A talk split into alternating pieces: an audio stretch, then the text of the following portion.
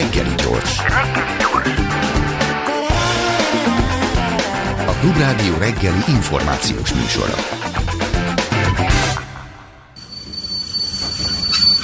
Reggeli személy. A reggeli személy pedig Dr. Schwab Richárd, gasztroenterológus, belgyógyász, kötőorvos. Jó reggelt kívánok! Jó reggelt, jó reggelt! Bringával érkezett, garantálja a hosszú életet? Tessék? Garantálja a bringa a hosszú életet? A boldogat. Igen? Igen.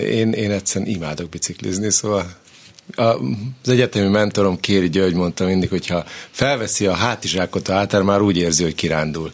Én a biciklivel vagyok így, hogy felülök a biciklire, és úgy érzem, hogy szabadnapos vagyok. Tehát. És rengeteget biciklizik? Tehát rendesen túlzásba viszi, ahogy kell? Hát ne, egyszerűen mindenhova. Hát ahova csak tehetem, biciklivel megyek, és egyszerűen olyan, főleg a hidegben biciklizés, tehát egyszerűen csoda, ez egy csoda. Arról beszélgettünk az előbb, hogy nincs rossz idő, csak rossz öltözet. Tehát én a 90-es évek végén Svájcban éltem, és akkor ott nem volt opció, hogy akár tömegközlekedés, hát autó végképp nem. Annyira elképesztő drága volt, hogy senki az intézetben, tényleg senki. Tehát mondjuk 20 kilométerről is mindenki biciklivel járt. Én is Németországból ingáztam be a Fekete Erdőbe, az utolsó, 4 kilométert így telibe emelkedő, és az ott nekem transformálta az életemet. Tehát egy biciklit vásároltam, egy szuper öltözetet vásároltam, és ez kb. 2 havi tömegközlekedés árából, és 3 évig használtam. És mind a mai napig megvan a bicikli. Nem fél a bringán? Nem, bár volt most nem olyan régen egy balesetem, egy biciklis futár elütött, mármint szó szerint szegény nem tehetett róla. Ő volt a hunyó? Nem, ő, abszolút ő volt. Hát bicikli úton mentem, Bimbó úton lefelé, és 2 parkoló autó közül így előre, nagyon keskeny volt, és kitolta. Így előre úgy a biciklit, hogy nem vett észre, és 1 méter előttem, 2 métert repültem. De megúsztam szerencsére. Elég jól megúszta. Megúsztam szerencsére. Láttam már olyan bringást, aki a fogait vesztette el egy rendes eséstől. Sisakba bringázik? Általában igen. Nem mindig, de általában igen. Jól estem, szerencsére ezzel nem volt gond. És fatalista vagyok. Tehát én azt gondolom, hogy az előbb beszéltünk róla, hogy boldogan kell élnünk az életünket. Én nem akarok félelemben élni. Tehát én imádok biciklizni, úgyhogy biciklizem. És a betegségekkel hogy áll? Mármint, hogy én? Igen. Köszönöm, nagyon jól, hál' Istennek, lekopogom, minden szűrővizsgálatom eddig negatív volt. És ez nagyon 40 éves koromtól, hadd mondjam, hogy 40 év, ezt nem szoktam soha magamról beszélni, de erre speciál büszke vagyok, hogy én tényleg annyi fiatal daganatos beteget láttam életemben, hogy amikor eljött a 40, egyébként nekem emlődaganatban az édesanyám 40 éves volt, amikor megbetegedett, ugye akkor kellett volna kezdeni neki ez a 70-es évek, a mammográfiás szűrést, és hát már késő volt, és aztán 5 évig élt, és meghalt. Tehát én azt gondoltam, hogy 40 évesen elkezdem, és ott frankon így megérintett, hogy hát most én is 40 lettem, lehet, hogy ki tudja, mi derül ki. És hála Istennek azóta 5 évente járok, és minden szuper. Még tényleg semmi teljesen negatív, hál' Istennek, de azt gondolom, hogy nincs ennél jobb befektetés, mint az, hogy az ember elmegy, és akkor tudom, hogy 5 évig semmi gond, és attól függetlenül, hogy most itt nagyon, a nemzetközi ajánlások ugye mindig a múlt statisztikáiról beszélnek. Tehát ez ugye tünetmentesen 50 éves korban javasolta, illetve a családi terhetségtől. Én nekem se kellett volna korábban kezdeni. Én azért azt gondolom, hogy célszerű elmenni egy kolonoszkópiára. És mikor? Hát még egyszer, ugye most vannak a nemzetközi ajánlások. Én hadd mondjam a saját protokollomat. Én azt mondom, hogy 40 évesen el kell menni mindenkinek. És ez nem azért, mert a nemzetközi statisztikák ezt már költséghatékonynak ítélték, hanem azért, mert egy életünk van, amit boldogan szeretnénk élni. És pont most volt egy páciensünk most hétfőn, és erről remélem, hogy tudunk egy podcastot csinálni. Tényleg, amiről ma szeretnénk beszélni, ugye, hogy egy elképesztő biofilmet találtunk a vastagbélben. Ugye ez nagyon fontos, hogy maga a kolonoszkópia az nem egy terápiás beavatkozás. Tehát nem arról van szó, hogy most akkor azt eltávolítjuk, és rendszeresen mosni kell a vastagbélt, hanem hát nyilván az életmódja nem volt megfelelő. Ez egy élsportoló, 45 éves, picit elhízott, picit dohányzó, picit alkoholizáló ember. Most ez a picit, ez a teljesen diszkréten, tehát nincs alkohol probléma az életében, csak hát, hogy iszik, mint minden normális magyar ember. Most idézőjelben mondom, mint az átlag magyar ember. És akkor megtaláljuk ezt a biofilmet, jövünk vissza, és tényleg egy utolsó stádium, úgymond, jó indulatú daganatot találtunk a a rektumban, a végbélben, és hát ez szerencsésen, én azt gondolom, hogy teljesen tökéletesen el tudtuk távolítani, és most annak a jogi útját nézzük, hogy tudjuk ezt úgy. Mondta is, hogy nyugodtan mutassuk be, csináljunk egy közös podcastot. Tehát nagyon elkötelezett nyilván ő is ebben a szempontból. Tehát magyarán őnek is 40 éves korában ez egy pici kis akármi lett volna, kis szemölcs, amit legcsípünk. Oh. Most marhamázli, hogy nem egy év múlva jött. Aha. És, de hát most már látszik ez a karfiolszerű, de még az évben levehető. Ugye itt az a jó, hogy az endoszkópos kis részlet lehet, hogy nem érdekli a hallgatókat, de talán mégis, hogyha ilyenkor az ember tonogén, tehát egy ilyen vérzéscsillapító oldatot fecskent ez a nyálkahártya, amikor ez elemelkedik, akkor tudjuk, hogy még nem terjedt a mélybe, akkor ez egy lokális dolog, levágja, ott marad egy nagy ugye ilyen kráter, azt összefogjuk egy ilyen vérzéscsillapító klippel, és tudom, hogy megvan oldva ennek az embernek az élete, és hála Isten, hogy eljött egy teljesen banális aranyérvérzés miatt, és aztán kiderült, hogy daganata van. Tehát nem azért kell eljönni, mert vérzett, mert nem ebből vérzett, hanem azért, mert én azt gondolom, hogy ez rengeteg ember életét meg tudja menteni. Múltkor hallgattam egy önelkészült beszélgetést, és rám adta az ijesztőt. Én egyrészt sem 40, sem 45, sem 50, sem 55 éves koromban nem voltam még szülésen, de most már azért komoly. Jöjjönek ki. Jó, nyilván. Nagyon nagy szeretettel várjuk a bankszentterbe. Különösen azért, mert hogy arról beszélt, hogy a hosszú távfutás, az ultrafutás az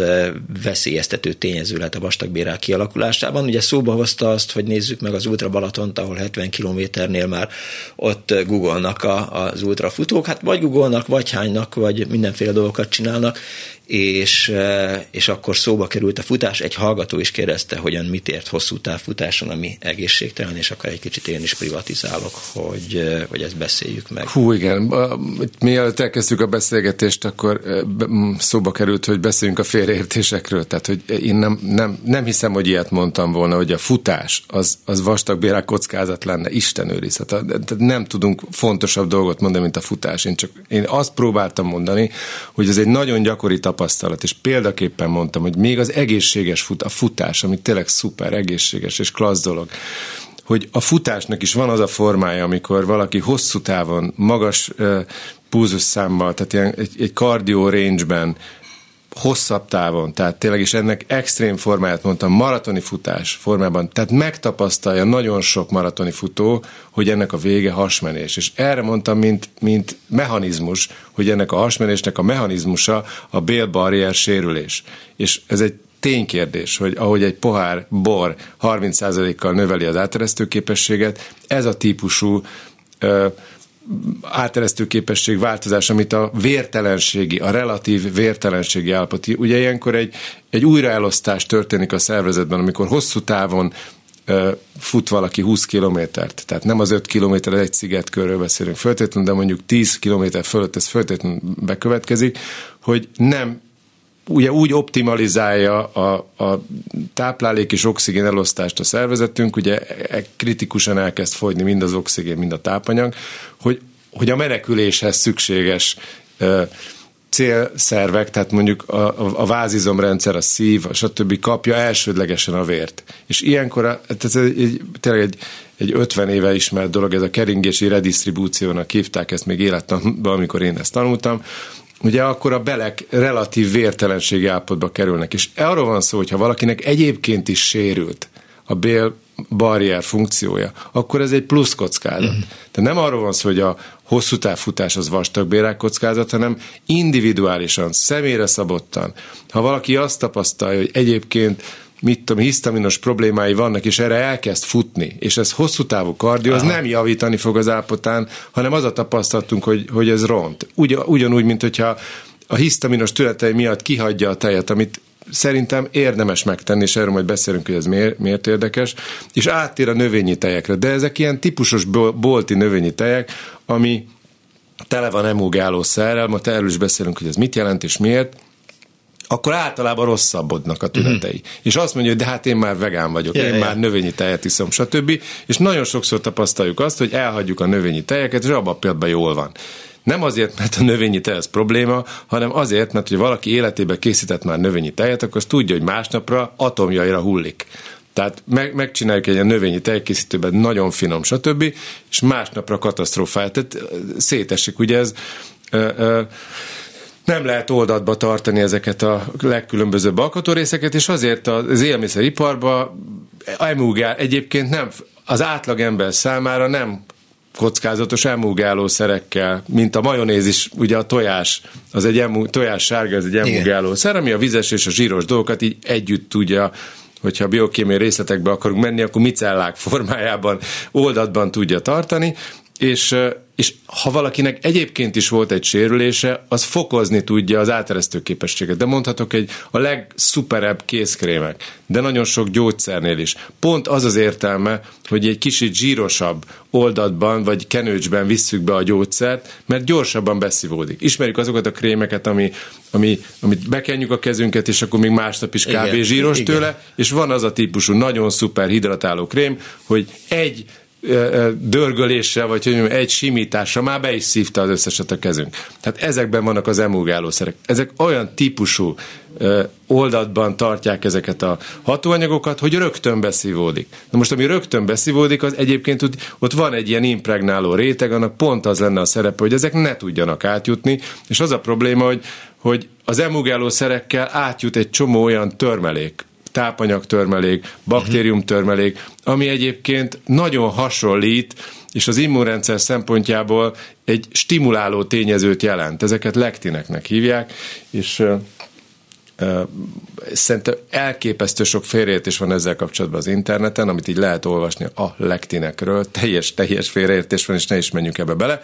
De a lényeg az, hogy ezek olyan biokémiai struktúrák, amik egyébként az úgynevezett veleszületett immunrendszerünket stimulálni tudják. És ez gyulladást keltő tényező. Na most, hogyha valakinek individuálisan ezzel egyébként is problémája van, akkor nem fogja megoldani a futás, amit egyébként javaslunk. És ebben az esetben javasoljuk azt, hogy ilyenkor egy intervall futás biztonságos, hatékony, gyógyító erejű, stb. Akkor ne hosszú távot fusson. De ha valaki jól van a hosszú táv futás, akkor fusson hosszú távon. Jó, mint ahogy ugyanígy, hogyha valaki tök jól van, semmi baja nincs, jár szűrésekre, és nincs polipja, és iszik egy pohár bort hetente, vagy akár 2 pohár bort, akkor igyon nyugodtan 2 pohár bort. Tehát nem arról van szó, hogy egy pohár bor az halálos betegség. Az csak annyit jelent, hogy egy plusz kockázati tényező, mint ahogy, mit tudom én, most próbálom az automat elvinni téli gumi cserére, egyszerűen képtelen vagyok időpontot szerezni, de hát attól még, hogyha éppen nem esik a zónos eső, és ésszel közlekedik az ember a normális 4 kerék meghajtású autójával, egy normális, jó minőségű minden gumikkal, de még nyári gumival, az nem jelenti azt, hogy biztosan karambolozni fogok. Nem. Csak hogyha ha rosszra fordul az idő, ha -1 fok van, ha elered az eső, és egy kicsit kialakul ez a nyákos dolog, és még ráadásul gyorsabban, hát akkor azért nagyobb a kockázat, hogy megcsúszik. De ez a bringával is előfordul. A bringánál egyébként, hadd mondjam meg, két biciklin van. Egy barátom, és egy téli bringa. Így van, és a téli bringára már 2 évvel ezelőtt vettem téli gumiszetet, mert egyébként konkrétan 2-vel mentem a Moszkva téren, és úgy estem el, hogy kicsúszott alom a bicikli. Tehát ugye, amikor ez a kis biofilm kialakul, iszonyatosan nagyot lehet esni. Úgyhogy akkor elhatároztam, és vettem egy téli gumit, ami szöges téli gumi biciklivel, és azóta semmi, úgyhogy mindenkinek javaslom a téli biciklizést. Én is ott a Marcibányi térnél pereceltem, gyakorlatilag 2-vel mentem, tehát egy ilyen körforgalom, és úgy ment ki alólam a bringa, hogy úgy csaptam oda magamat, ahogy rendje. De van téli gumi, van, egyébként nem egy olcsó dolog, de fenomenális, azóta semmi probléma. Itt a tejet szóba hozta, itt már az egyik hallgató kérdezte, hogy mi is a helyzet a tejvással, és hogy van értelme probiotikumokkal helyre billenteni a bélflórát?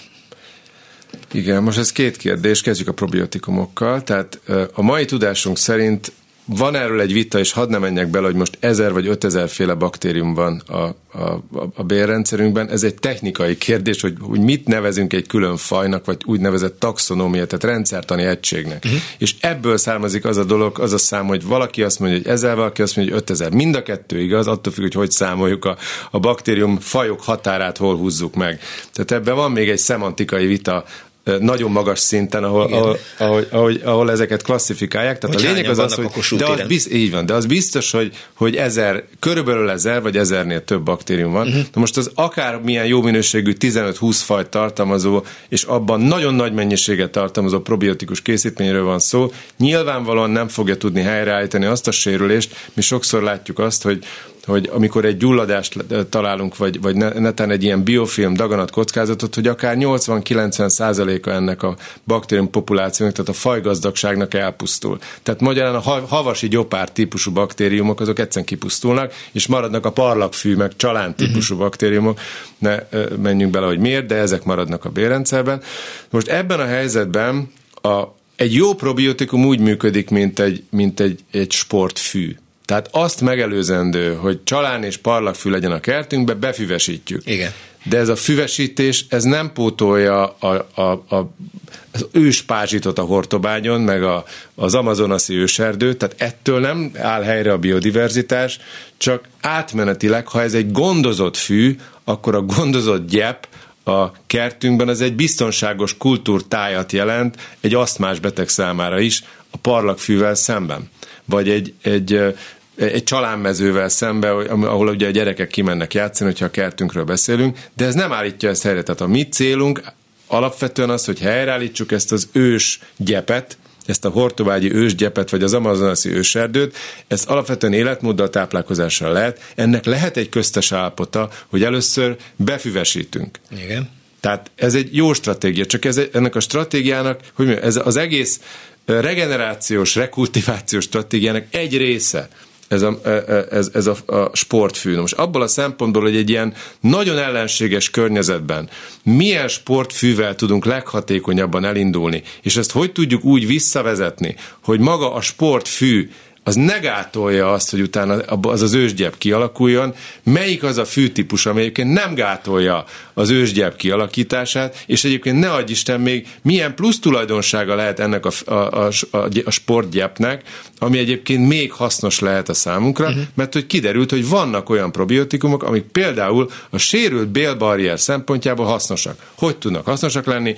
Egy ilyen kis desszant csoportot képzeljünk el, és az a desszant csoportot ledobjuk erbe az ellenséges környezetbe, és ott elkezdenek olyan nyákot, egyrészt meg tudnak tapadni a csalánmező közepén, képesek visszaszorítani a csalánt, és utána, persze ez kell életmódváltozás is, és utána elkezdenek egy olyan védőnyákot termelni, ezt az impregnáló réteget, ami utána helyreállítja ezt a sérült bélbarriert.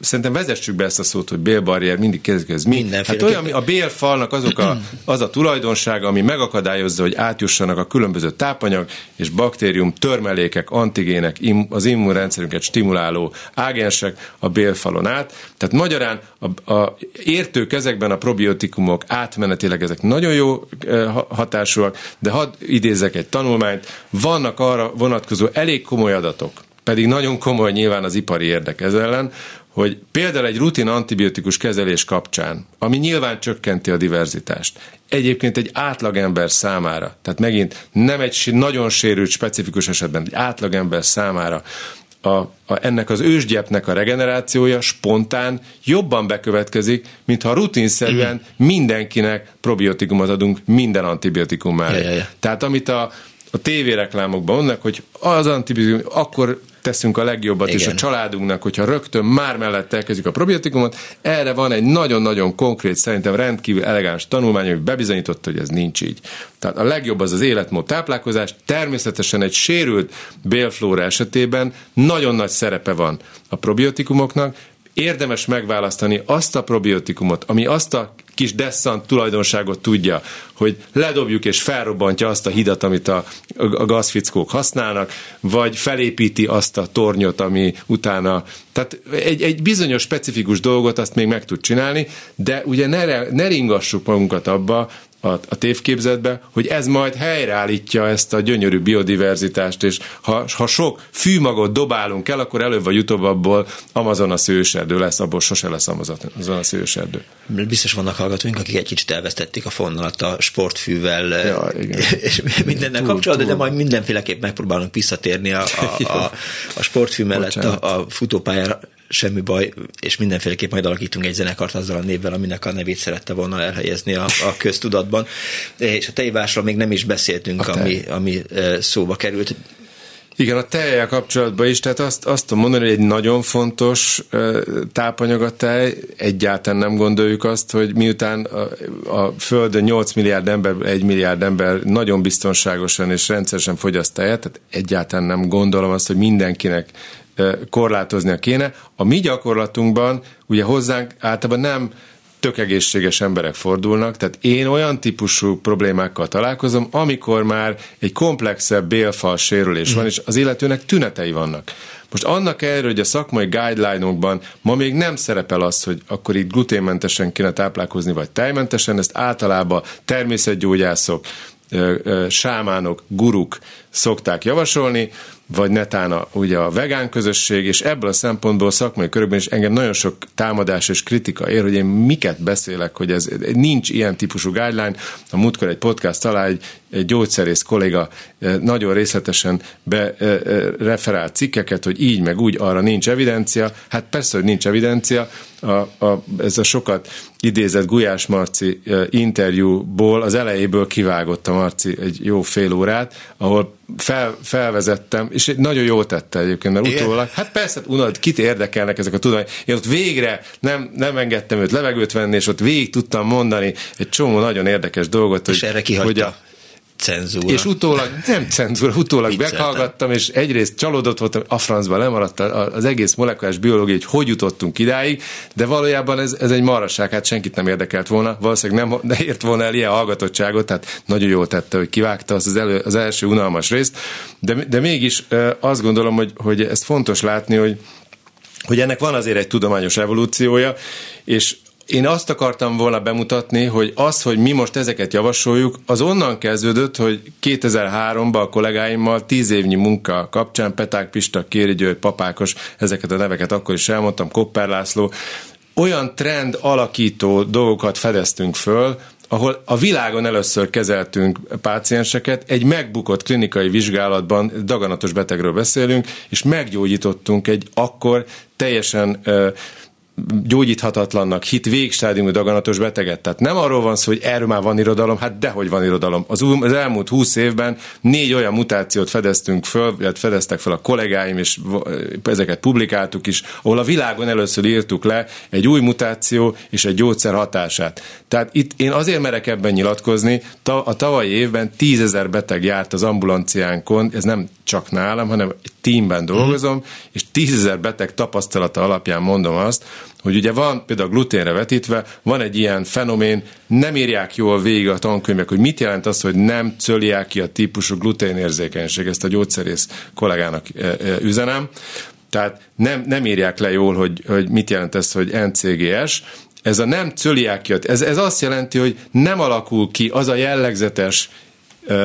tünetegyüttes, amit cöliákiának hívunk, de ettől még teljesen nyilvánvalóan érzékeny klinikailag a páciens a gluténra. Ha glutént viszünk be, akkor hasmenésre, fájásra, stb. Hát rengeteg embert, tehát nem mindenki idióta, aki egyébként gluténmentesen táplálkozik, és jobban van. Tehát arról van szó, hogy most vannak olyan új biomarkerek, és igen, erről most születnek cikkek. Jövőre remélem publikálni tudjuk, és akkor majd el tudja ő is olvasni. Tehát és több mint 100 beteget fogunk tudni publikálni, ahol egyértelműen mérhető biomarkerekkel asszociáció van, hogy mi van akkor, amikor kihagyjuk a glutént, és szofisztikált, TB által nem támogatott, de teljesen objektíven mérhető bélfal sérülést reprezentáló biokémiai paraméterek helyreállnak.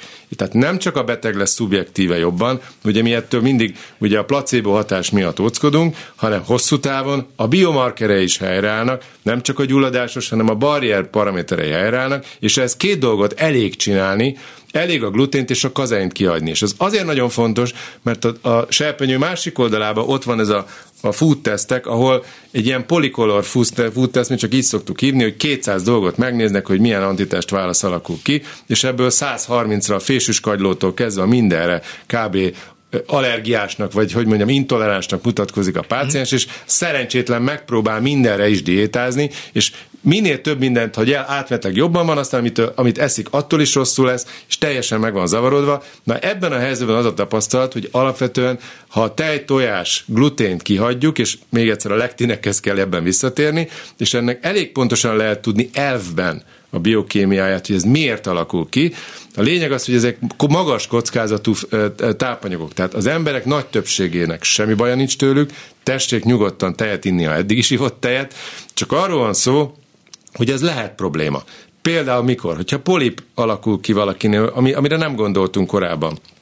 A polip kialakulásához biztos, hogy kell béláteresztő képességváltozás.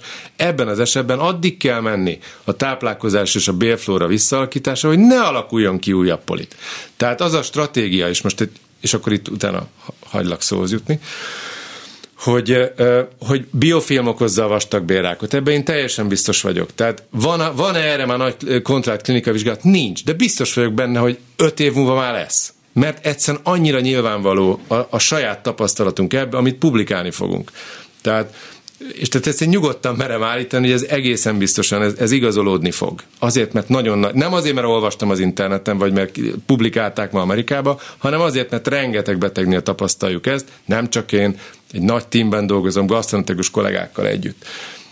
Az nem azt jelenti, hogy ha biofilmet találunk, azt csak mi tudjuk eltávolítani, ez egy terápiás beavatkozás, nem. Azt szeretném kérni, hogy bármelyik gasztroenterológus kollégám, akinek szakvizsgája van Magyarországon, ahhoz tessék fordulni. Ugye nincs a Szent Grál a kezünkben, kolonoszkópiát minden erre hivatott kollega tökéletesen meg tudja csinálni. Ezt a biofilmet nagyon sok kongresszuson, most mindenütt erről beszélünk, ezt a biofilmet fel is tudja ismerni, nem feladata, hogy ezt állandóan kolommosással eltávolítsa, összesen elég, ha tudjuk, hogy ez asszociálódott már polipokkal, a polipot ő eltávolítja, ott jöhetne a mi tímünknek a szerepe, hogy utána ne legyen újra polip. Tehát nem az a kérdés, hogy csak mi tudjuk eltávolítani a polipot, nincs a Szent Grál a kezünkben. Bármelyik gasztroenterológus kollégám, én csak azt szeretném javasolni, hogy 40 éves korban tessék gasztroenterológushoz fordulni, nem kell előtte konzultálni, stb. Rögtön tessék kolonoszkópiára jelentkezni, ha egyébként nincs altatási kockázat, stb. Történjen meg, ha nincs polipja, akkor 5 év múlva találkoznak, ha volt polip, akkor addig kell menni, amíg kiderül, hogy a polipnak mi volt a kóreredete. A mai tudásunk szerint ehhez 2 dolog kell, kellenek olyan mutációt, tehát genetikai sérülést okozó baktériumtörmelékek, ami egy specifikus gyulladást csinál, most nem menjünk a biokémiai részletekbe, ezt speciál már publikáltuk, ezt a gyógyszerész kollégának mondom, nagyon sok kongresszuson is, absztraktumban is, de már magyar nyelven is publikáltuk, és természetesen nagyon komoly nemzetközi publikációk is vannak ezen a téren, tehát Science és Nature szinten. Tehát kell ez ilyen mutációt okozni képes baktérium törmelék, és kell egy áteresztő képesség változás, mert a polipok azok a regenerációs kripták mélyén az őssejtekben indulnak, és ehhez mondom áteresztő képesség változás kell, és olyan gyulladásos törmelék, tehát ha valakinek van polipja, akkor biztos, hogy ez megvolt. És ezeknek a 95%-a vagy 99%-a nem örökletes. Tehát nem arról van szó, hogy azért, mert az anyukának is stb. A géneket örökölte, azokat a környezeti tényezőket és esetleg baktériumokat szájon át történő idézően fertőzésre, mint a Helicobacter pilori örökölte, és ezektől meg lehet szabadulni, és fel tudunk lázadni a sorsunk ellen, és hadd mondjam az édesapámat, mint példát, aki most már 98. életévében van, és mindenki érde, jó, hát ilyen géneket örököltem, francokat, tehát a szélesebb rokonságban, mármint az ő felmenői között nem volt senki, aki 75-nél tovább élt, ő egyszerűen jó döntéseket hozott az életébe, nem dohányzott nyilván sor, stb. És hál' Istennek nagyon jó egészséget. Jó egészséget kívánok neki, és ha már ott tartunk, oké, tehát hogy hogyan tudjuk elérni azt, hogy ne kell ilyen a klinikára menni, tehát hogy mi az, ami garanciát biztosít, a szűrésen kívül. Én azt gondolom, hogy az egyik ilyen üzenet azért az, hogy el kell menni szűrővizsgálatra, és erről sokat beszélünk, végre van Magyarországon is állami szűrőprogram, azt gondolom, hogy az a minimum, tehát az állami szűrőprogramon tessék részt venni, ez 50 éves korban kezdődik, és alapvetően a daganat korai felismerését célozza, tehát nem a daganat megelőző állapotot, tehát ez egy székletvér alapú teszt, ez döntően ennek az érzékenysége és a specificitása a polipokra, tehát a daganat megelőző állapotokra rendkívül gyenge. Tehát 10% körül van. Emiatt gondolom azt én, és abban bízom, hogy ebben, vagy hát biztos vagyok benne, hogy ebben minden gasztroenterológus kollégám, aki rendszeresen végez kolonoszkópiát, ebben egyetért, hogy sokkal jobban megéri, vagy sokkal jobb 40 éves korban rutinszerűen kolonoszkópiás vizsgálattal ezen túl lenni. Ha polipot találunk, akkor azt le kell venni, ezt bármelyik kollega le tudja venni, tehát nem kell magánba menni ehhez. El tud menni állami körülmények között is, ha persze talál rá kollégát, akihez bejut, itt a várólisták, stb. Ez nyilvánvalóan problémát jelent, de hát azt gondolom, hogy ma egy kolonoszkópiának az ára, mit tudom én, egy televíziónak az egyharmadát. Mennyivel többet ér egy időben végzett kolonoszkópia, és mondjuk tényleg a második leggyakoribb daganatos halálok, tehát egy férfi vonatkozásban az illető nem dohányzik, akkor amikor a tüdőrák kockázata az minimális. Gyakorlatilag a prosztata és a vastagbél, hasnyálmirigy, májdaganat az, ami igazából számít. Ebből a szempontból abszolút a környezeti tényezők döntőek. Tehát az, hogyha rendszeresen sportol, nem iszik alkoholt, és eljár szűrésekre, akkor egyszerűen nem fog daganatos betegségben meghalni. Arról beszéltél a Marcinak, hogy napi fél kiló zöldség az hát nem is a hosszú életet, de mindenesetre egy egészséges életmódot biztosít. És beszéltem én erről 6 és 7 óra között a hallgatóknak, és akkor föltette az egyik hallgató a kérdést, hogy oké, de mit kezdjenek a nyugdíjasok és a szegények? Tehát, hogy ők hogyan tudnak egészségesen élni? Hát az igazság, ezt ugye sokszor megkapom ezt a kérdést. Én nem vagyok se politikus, se szociológus, tehát igazából nem tudom felmérni, hogy tényleg mondjuk a répa vásárlás, vagy az alma vásárlás az mennyire problémás versus a bármi más. Én intuitíve azt gondolom, hogy erre egyrészt az a válasz, amit politikustól sohasem fognak hallani, hogy sokkal kevesebbet kell enni. Tehát, és hogy most nem arról van, nem azokról a nyugdíjasokról beszélek, akiknek nincs túlsúlyuk, a nagy többségnek túlsúlya van. Tehát a felnőtt lakosság Magyarországon nagyon-nagyon súlyosan, tehát a legfontosabb populációs, valószínűleg nem ők hallgatnak minket, mert ők nem egészségtudatosak, de mégis a legnagyobb probléma Magyarországon nem az alultápláltság, hanem a túltápláltság. Tehát ebből a szempontból, és ugye az a probléma, hogy magának a koplalásnak nevezzük nevén a dolgot, a böjtnek vagy a koplalásnak állati rossz a marketingje. Tehát se ipari érdek nem fűződik hozzá, ezért nem reklámozzák, hogy tessék kevesebbet tenni. Azt reklámozzák, hogy ezt a táplálékkiegészítőt, vagy azt a nem tudom mit, azt a probiotikumot kell bevenni. Szerintem az első és legfontosabb dolog ez ablakos étkezés.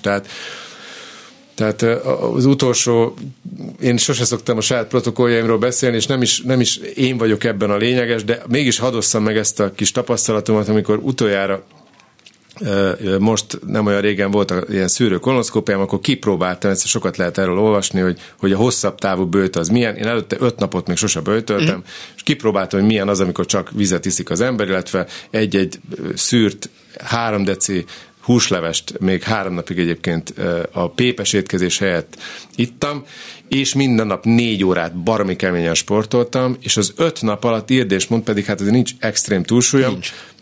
Az 5 nap alatt fél kilót változott, csökkent a súlyom. Pedig ebben benne volt a harshajtás is.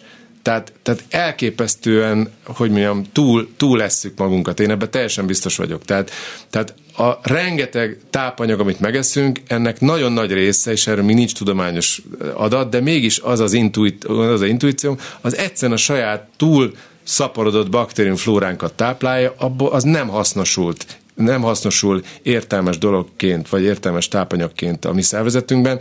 Tehát szerintem egy 6 órás idő, az a tapasztalatom, az emberek nagy többségének a 6 órás időablakban táplálkozás az egyszerűen egy megváltás, sokkal kevesebbet kell foglalkozni étkezéssel, és ebbe mondjuk tegnap direkt kipróbáltam, hogy mondjuk 1000 forintért vettem zöldségeket reggel a sarki kisboltban, ami azért nem a legolcsóbb kategóriát, ez egy karalábé volt, egy alma volt, egy darab körte volt, meg egy répa volt, ezt 1100 forintért abszolváltam, és azt tettem. Jó drága helyen vásárolt. Igen. Hát most ez a sarki. Ja. Ez ahogy elsétáltam A-ból B-be, az ottani sarki kisbolt.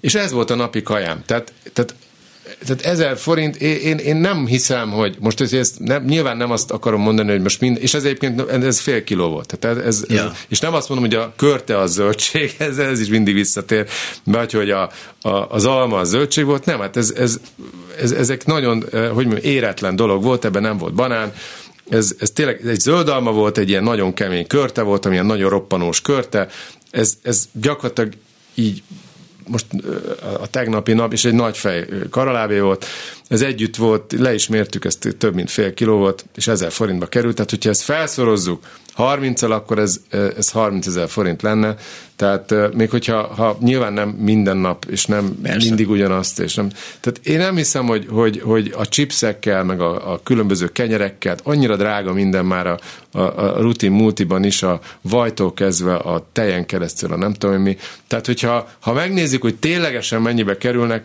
de hát biztos szociológiai tanulmányok kellenek ez, meg egy szélesebb körű felmérés, ehhez nem értek, ebben nem akarok nyilatkozni, de azt gondolom, hogy ha ezt egy intermittent fastinggal kombinálva, ezt a nagyjából 1000 forintért beszerezhető nyerzöldséget kombináljuk még pár dologgal, amit szívesen megeszünk, mert az is nagyon fontos, hogy közben boldogok legyünk, tehát Isten, én azért vesztem ezeket, én ezeket nagyon szerettem, és nem így születtem, tehát ez nem volt, abszolút vidéki gyerekként nőttem föl, nálunk rántott hús volt otthon, és sült krumpli, tehát ebből alakult át és abszolút az utolsó, főleg az utolsó 10 évben, amióta pontosan lehet tudni, hogy mi lenne egyébként a hasznos, és ez nagyon fokozatosan, szép lassan adaptálódott ez a szervezetem, de ma én ennek nagy advokátora lettem, mert egyszerűen ezt tapasztalom saját magam, hogy a koplalással összekötött vegán irányú táplálkozás egyszerűen mindent visz. Akkor én egészségesen